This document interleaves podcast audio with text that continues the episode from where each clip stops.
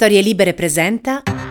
Buongiorno a tutte e a tutti e benvenuti in questo nuovo appuntamento di Quarto Potere, la rassegna stampa di Storie Libere, mercoledì 14 dicembre 2022. Come sempre in voce Massimiliano Coccia e come sempre andremo a vedere cosa ci riservano i quotidiani che troverete questa mattina in edicola.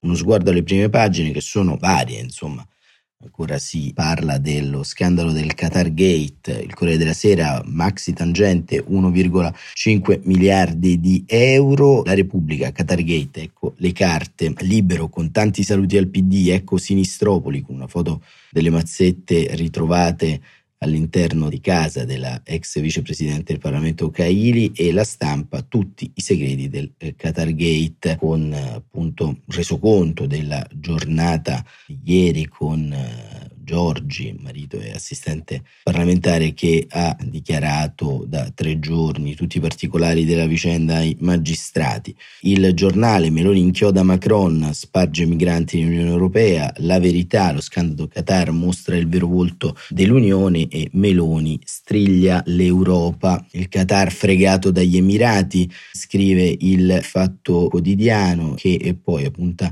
i fari sull'eurodeputata Alessandra Moretti e il viaggio a Doha. La verità, scandalo Qatar mostra il vero volto dell'Unione e ancora domani Eni, A2 e altri aumenti illeciti in bolletta per 2,6 miliardi e arriva l'antitrust. Manovra via libera dell'Unione Europea da parte della Commissione, la legge di bilancio vagliata nei giorni scorsi ha ricevuto l'ok di Strasburgo, questo è il titolo del messaggero. Ancora Qatargate, prima missione, il caso si allarga, il mattino Qatargate, i soldi dello scandalo. Il manifesto Cattive compagnie, anche il quotidiano comunista apre sull'antitrust, il dubbio, l'Europa dei diritti è sotto attacco e avvenire profughi e scartati, il titolo relativo alla denuncia dell'associazione Migrantes, trattamenti a quelle enti diverse e seconda dell'etnia, porte aperte agli uomini, porti chiusi per chi viene dall'Africa. Il foglio invece titola con saremo ancora qui fra 100.000 anni ma possiamo sempre autodistruggere, McCarthy torna a parlare dopo 15 anni, un articolo di Giulio Meotti e nel taglio centrale ecco chi sono le nostre persone dell'anno, sono due giornaliste, Anastasia Blibakiek e Marian Vladian, la prima combatte contro i russi, la seconda contro gli Ayatollah, due grandi storie che ci ricordano che vuol dire mettere il proprio corpo a difesa della libertà. Ma ieri è stato anche il giorno, ricordiamo, non c'è traccia in prima pagina, ma lo vedremo all'interno del dibattito in aula sull'Ucraina. Ma andiamo a vedere la cronaca della giornata rispetto allo scandalo del Parlamento europeo con un articolo di Giuliano Poschini sulla Repubblica che racconta un po' come si sta muovendo e evolvendo l'inchiesta. Giuliano Foschini da Bruxelles, la versione di Giorgi, quelle ONG servono per fare girare i soldi.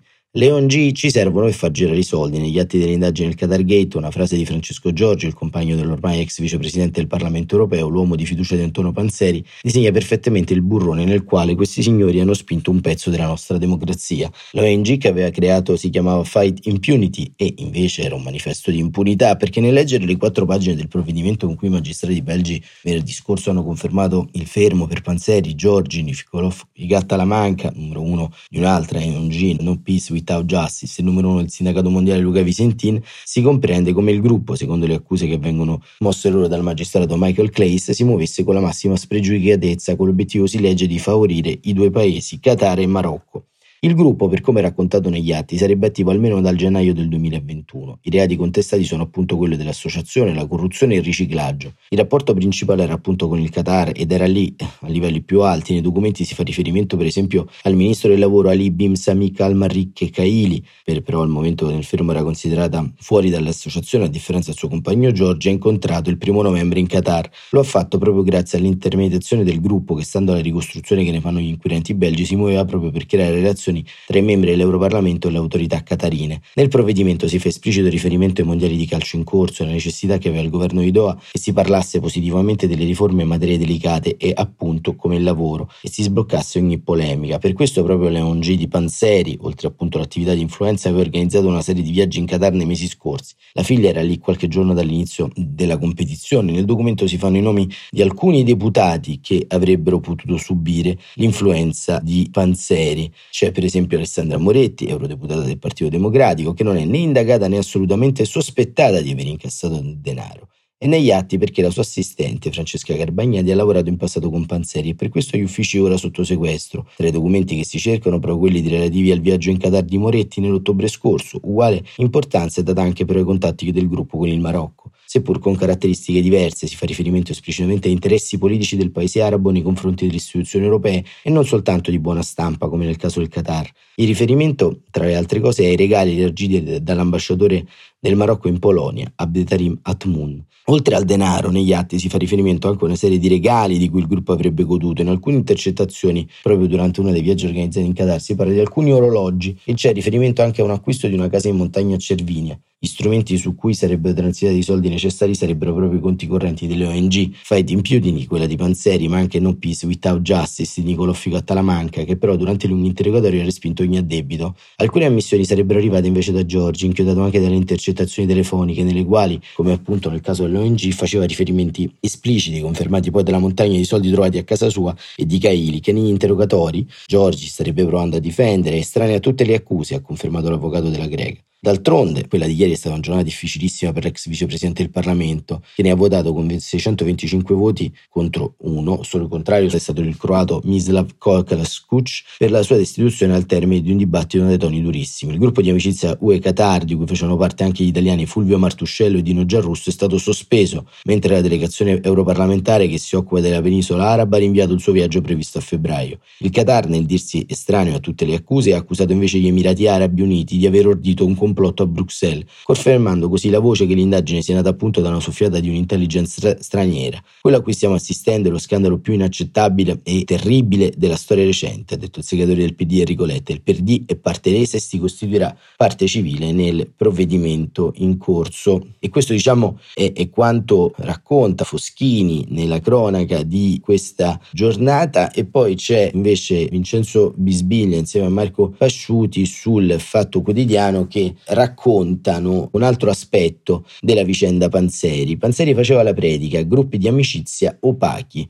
L'ultima trasferta porta la data di domenica 5 dicembre, nove giorni fa. A farsi fotografare nel salotto di Sultan bin Saad al-Muriki, ministro degli esteri del Qatar, era stato José Ramón Boaz Diaz, volato a Doha in rappresentanza del gruppo di amicizia Qatar-UE al Parlamento europeo. Ora, in pieno Qatar Gate, aveva solo il nome dell'Emirato in qualche sigla legata al proprio nome è diventato imbarazzante, tanto che lunedì lo stesso esponente di Renew Europa ha annunciato, alla luce dei gravissimi avvenimenti degli ultimi giorni in attesa di andare a fondo della questione, annuncia la sospensione del gruppo di amicizia UE Qatar, che al suo interno, si legge in una pagina dedicata all'ambasciata di Doha a Bruxelles, conta anche tre italiani, Fulvio Martuscello, Luisa Reggimenti di Forza Italia, del Partito Popolare Europeo, quindi, e Dino Giarrusso, dei non iscritti. Non ho mai partecipato a nessuna delle loro iniziative, ho disdetto la mia iscrizione oltre un anno fa, racconta l'esponente 5 Stelle. Sono stato tra i pochissimi parlamentari a esprimermi con durezza contro i mondiali. I loro rappresentanti hanno sempre avuto un atteggiamento strano, mi puzzava fin dal 2019, ma non mi aspettavo questo schifo, questa montagna di soldi che di norma hanno in casa i mafiosi o i narcos. Si tratta solo di una delle decine di organismi di amicizia che popolano i corridoi delle istituzioni di Strasburgo. Le nostre attività hanno lo scopo di promuovere e rafforzare le relazioni tra i pa- membri del Parlamento europeo, le nostre controparti in Qatar, si legge sul sito dell'ambasciata di Doha. Una definizione che vale per tutti i gruppi di amicizia, organi informali ma perfettamente legali che da tempo sono finiti sotto osservazione. Nel 2015 contro di loro si era scagliato lo stesso Antonio Panzeri, sollevando il problema con l'allora presidente dell'Assemblea, il socialista tedesco Martin Schulz. Questi gruppi di amicizia sono stati e vengono utilizzati oggi da questi paesi per evitare di avere rapporti formali con l'organo istituzionale. Aver incarato poi la dose nel 2018, parlando con il portale specializzato Eb Observer, esponente di articolo 1, oggi al centro dello scandalo che sta scuotendo le istituzioni comunitarie, la cui abitazione di Bruxelles, la procura belga, ha trovato 600.000 euro. Gruppi che in base al regolamento interno del Parlamento, scrivono Bisbigli e Pasciuti, proseguiva Panzerina su intemerata, non possono impegnarsi in alcuna attività che possa creare confusione con le attività ufficiali del Parlamento. Pochi mesi prima la socialista spagnola Ines Ayala Sender e il tedesco di centrodestra David McAllister avevano scritto all'allora presidente Antonio Tajani chiedendo regole più stringenti e sanzioni perché organismi di questo tipo mettono a rischio l'immagine e il prestigio delle istituzioni europee. Nella lettera era allegato un prospetto con un elenco nel quale figuravano una quarantina di paesi tra i regimi e stati paria, tra cui il gruppo di amicizia Qatar-UE, allora guidato dalla romena Ramona Manescu. L'ultima a sollevare la questione è stata lo scorso anno Heidi Hautala, finlandese, oggi tra i 14 vicepresidenti del del Parlamento e tra il 2009 e il 2011 capo della sottocommissione per i diritti umani, la stessa guidata successivamente da Panzeri. In una lettera inviata il 18 giugno del 2021 all'ora presidente Sassoli, Autala denunciava i rischi di influenze estere nelle istituzioni e metteva nel mirino di gruppi di amicizia, un certo numero dei quali continuavano a svolgere una funzione di veicolo per indebite ingerenze straniere. Per questo sollecitava le istituzioni a rafforzare le regole al fine di assicurare un adeguato livello di trasparenza e responsabilità. Non ho ricevuto risposta, ha twittato Autola l'altro ieri. E, e, questo diciamo è un pezzo della vicenda, una vicenda che ovviamente ha ancora molti contorni, molte strutture intorno, ma Repubblica con Claudio Dito ha potuto anche intervistare la segretaria di Fight Impunity, la ONG di Panzeri. Parla la segretaria di Panzeri, nella rete anche il super burocrate dell'Unione Europea. E Claudio Dito scrive: Deve capire che non è un bel momento, sono sconvolta, non mi aspettavo nulla di tutto questo, sono allebita, nauseata. Simona Russo lavora nella ONG di Antonio Panzeri, la Fight Impunity, è una delle collaboratrici del fondatore dell'organizzazione, risponde al telefono con un filo di voce, tramortita dall'inchiesta e non se ne capacita, ma conferma che il giro di amicizia di Panzeri era davvero ampio e comprendeva anche Klaus Well, il potente segretario generale tedesco del Parlamento europeo, che sta per chiudere il mandato ultradecennale ed era in procinto di entrare nel board di Fight Impunity. Russo, lei proprio non si era fatto un'idea di quello che nascondeva Panzeri dietro la sua ONG? Assolutamente Assolutamente no, dice lei, mi sembra incredibile, sono davvero sconvolta. Si rende conto che io sono andata a lavorare anche con delle convinzioni personali in un'associazione che si chiama Combattere l'impunità e scopro che proprio qui c'erano degli impuniti. Ora ho solo una preoccupazione. Quale? Incalzatito. Non voglio che il mio nome venga associato a questa vicenda perché davvero non ho nulla a che fare con tutte queste orribili storie che sto leggendo sui giornali. Ma i suoi compiti quali erano? Eh, ma io mi occupavo della logistica, risponde lei, in parte dell'amministrazione, sentivo pensieri dieci volte al giorno, se bisognava organizzare dei viaggi o formulare degli inviti per i convegni, li facevo. Si occupava insomma dell'amministrazione, chiede Dito, avrà visto anche i soldi. Ma guardi che la nostra ONG è piccola, per dire in cassa in questo momento ci sono 170.000 euro, non stiamo parlando di chissà quali eh, cifre, ma eh, la procura belga ha messo i sigilli anche al suo ufficio. Io in realtà sono consulente esterna, non è che avessi un ufficio, poi però la polizia polizia è venuta anche da me, ha fatto una perquisizione a casa, è stato terribile. E cosa hanno trovato? Ma cosa vuole che abbiano trovato? Niente, risponde lei. Io davvero non avevo capito cosa succedeva e non ho alcun ruolo in quelle vicende. Non potrei comunque averlo avuto. Ma l'organizzazione come si finanziava? Erano quasi tutti donatori, risponde lei, ma da quel che ho visto è tutto registrato, non ho mai visto donazioni strane. Si ricorda se il Parlamento europeo ha mai concesso fondi o finanziamenti? Non mi pare proprio. Poteva succedere che per alcuni progetti specifici ci fosse una compartecipazione alle spese, ad esempio stavamo nell'organizzazione della conferenza sui processi di pace nel mondo in situazioni del genere il Parlamento europeo poteva pagare le spese per alcuni degli invitati che considerava giusto prendessero parte all'evento. In altre occasioni ha pagato rinfresco, ma stiamo parlando di questo tipo di cose. Finanziamenti veri e propri non mi risultano. A proposito di Parlamento europeo, in questi giorni è circolata la voce che Klaus Welle, l'attuale segretario generale del Parlamento europeo che lascerà il suo incarico, a fine mese sarebbe entrato nel board dell'ONG. Eh, le risulta, eh, Panzeri me ne aveva parlato a lungo, in effetti stava organizzando un evento per gennaio proprio insieme a Klaus Welle e proprio per questo scopo. Quindi il rapporto tra Panzeri e Welle era buono, ma questo non lo so, so che mi aveva accennato che ci sarebbe stato questo innesto importante.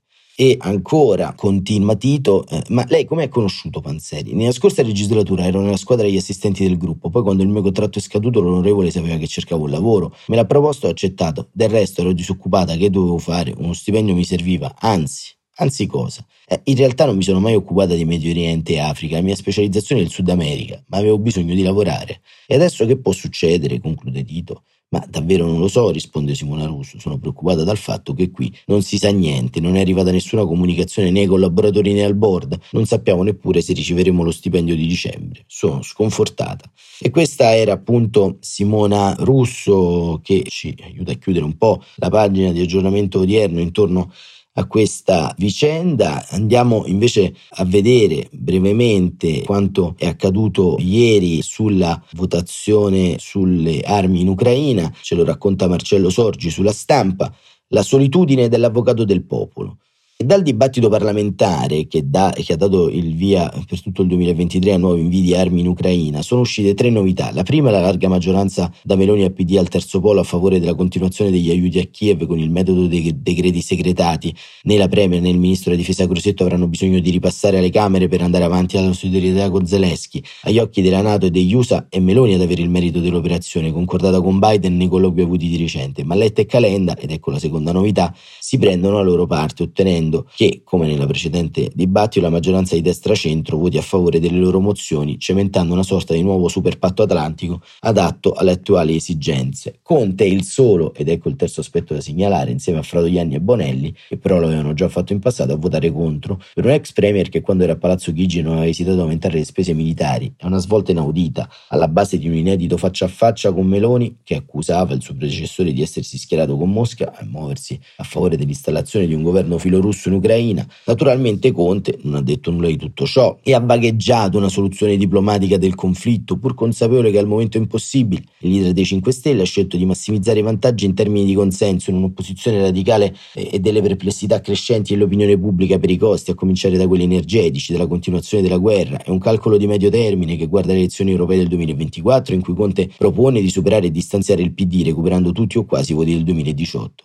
Infine, la larga maggioranza manifestatasi ieri in Parlamento ha impedito a Salvini di confermare le sue riserve e lo ha costretto ad allinearsi sul voto. Sui vaccini, Ronzulli, Forza Italia e sulle armi Romeo, la maggioranza dà segni di fibrillazione, ma Meloni, rivolgendosi a Conte, parlava a suocera perché non era intende e non essendoci alternative, l'alleanza tiene. E con questo ritratto appunto di Marcello Sorgi sul suo taccuino sulla stampa termina l'edizione di oggi di Quarto Potere. Abbiamo cercato ancora di andare un po' in profondità all'interno di quanto sta avvenendo all'interno del Parlamento europeo e di tenere sempre un occhio alle questioni italiane perché sono tante, sono molte. La manovra insomma anche è una di queste. Inizierà anche la discussione parlamentare, insomma una manovra piena di tagli tra cui quello più importante quello che riguarda la welfare state, opzione donna, reddito di cittadinanza, insomma tutte quante misure che andranno anche a modificare l'assetto sociopolitico del paese nei prossimi anni e cercheremo un po' di capire come si svilupperà il dibattito nelle prossime ore. Grazie davvero per essere stati con noi, Quarto Potere torna come di consueto domani mattina, sempre alle 7.45.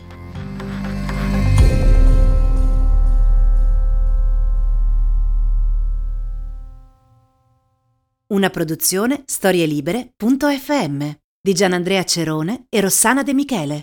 Coordinamento editoriale Guido Guenci.